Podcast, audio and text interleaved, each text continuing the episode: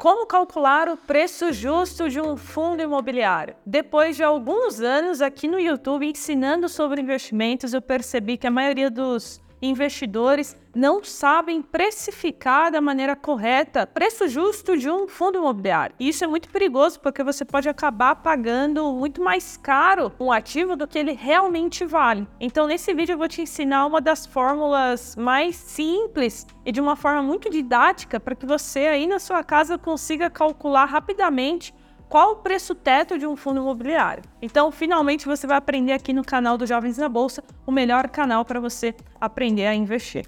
Então, vamos começar, mas antes, se você quiser aprender muito rapidamente sobre investimentos, me acompanhe no Instagram, porque lá eu ensino sobre o mercado financeiro todos os dias. E agora, vamos ao conteúdo. Eu trouxe aqui para você então hoje um modelo mais simples para você chegar no preço justo, no preço teto que você pode pagar em um fundo imobiliário. Esse modelo se chama modelo de Gordon. E o que é esse modelo? É muito simples. Basicamente é você trazer para o presente o fluxo de rendimentos futuros e aplicar uma taxa de desconto, para então a gente chegar em um determinado valor a se pagar por um ativo. Então, pessoal, o modelo de Gordon é um excelente modelo para você utilizar para aqueles fundos imobiliários que têm uma perenidade no pagamento dos dividendos, né? Tem aquela, aquele pagamento constante que não oscila muito. Então agora você vai aprender uma ferramenta para fazer o cálculo sozinho. A única coisa que você vai precisar é de algumas informações que eu vou te ensinar onde você vai pegar e o Excel.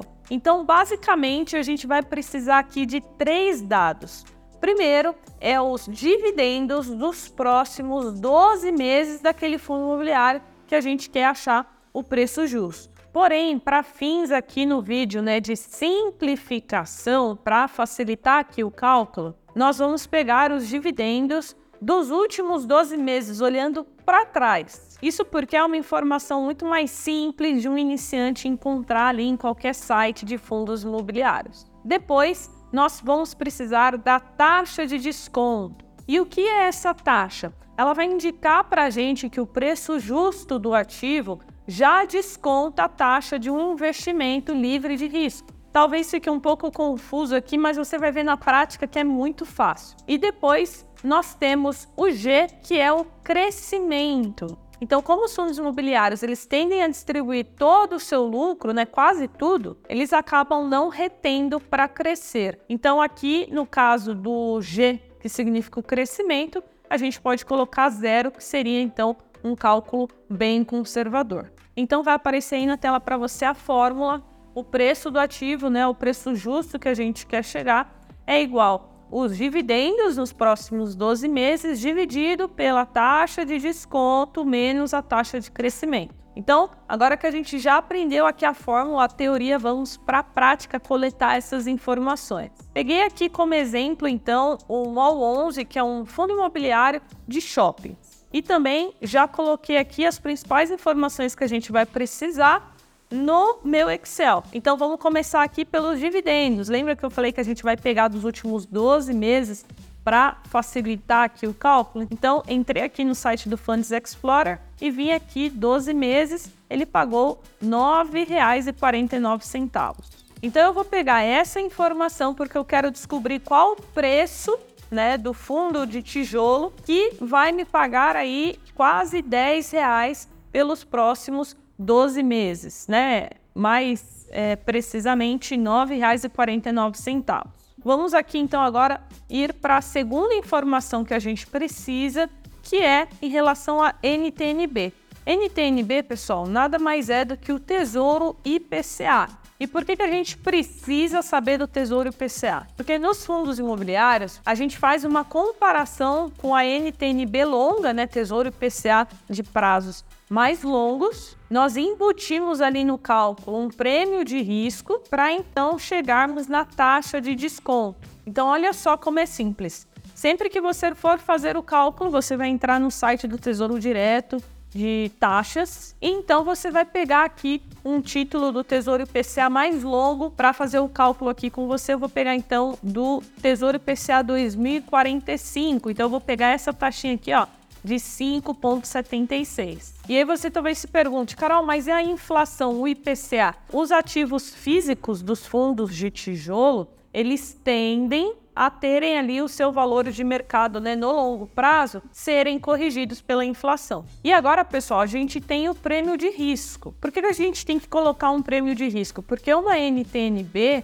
ela é mais segura do que fundos imobiliários. Então, se eu estou investindo em algo que é mais arriscado, que são os FIIs, eu preciso ter um ganho a mais por isso, porque senão é melhor eu pegar lá meu dinheiro e colocar na NTNB. Então, esse prêmio de risco Vai depender muito de fundo imobiliário para fundo imobiliário, mas a média é colocar ali um prêmio de risco de 2 a 3. Então, FIIs mais arriscados, você pode colocar uma taxa mais alta. Aqueles FIIs que têm uma qualidade muito grande, você pode colocar uma taxa menor. Eu vou colocar aqui na média 2,5. Então, agora, para a gente achar aqui a taxa de desconto, eu primeiro preciso somar a NTNB mais o prêmio de risco. Eu só vou tirar aqui a porcentagem para dar certo o cálculo. E chegamos então a 8,26. Só que eu preciso dividir aqui esse número por 100. Então, dividir por 100, abrir aqui duas casas e chegamos então a 0,0826. Então agora, ó, guarda esse número que a gente vai usar daqui a pouco.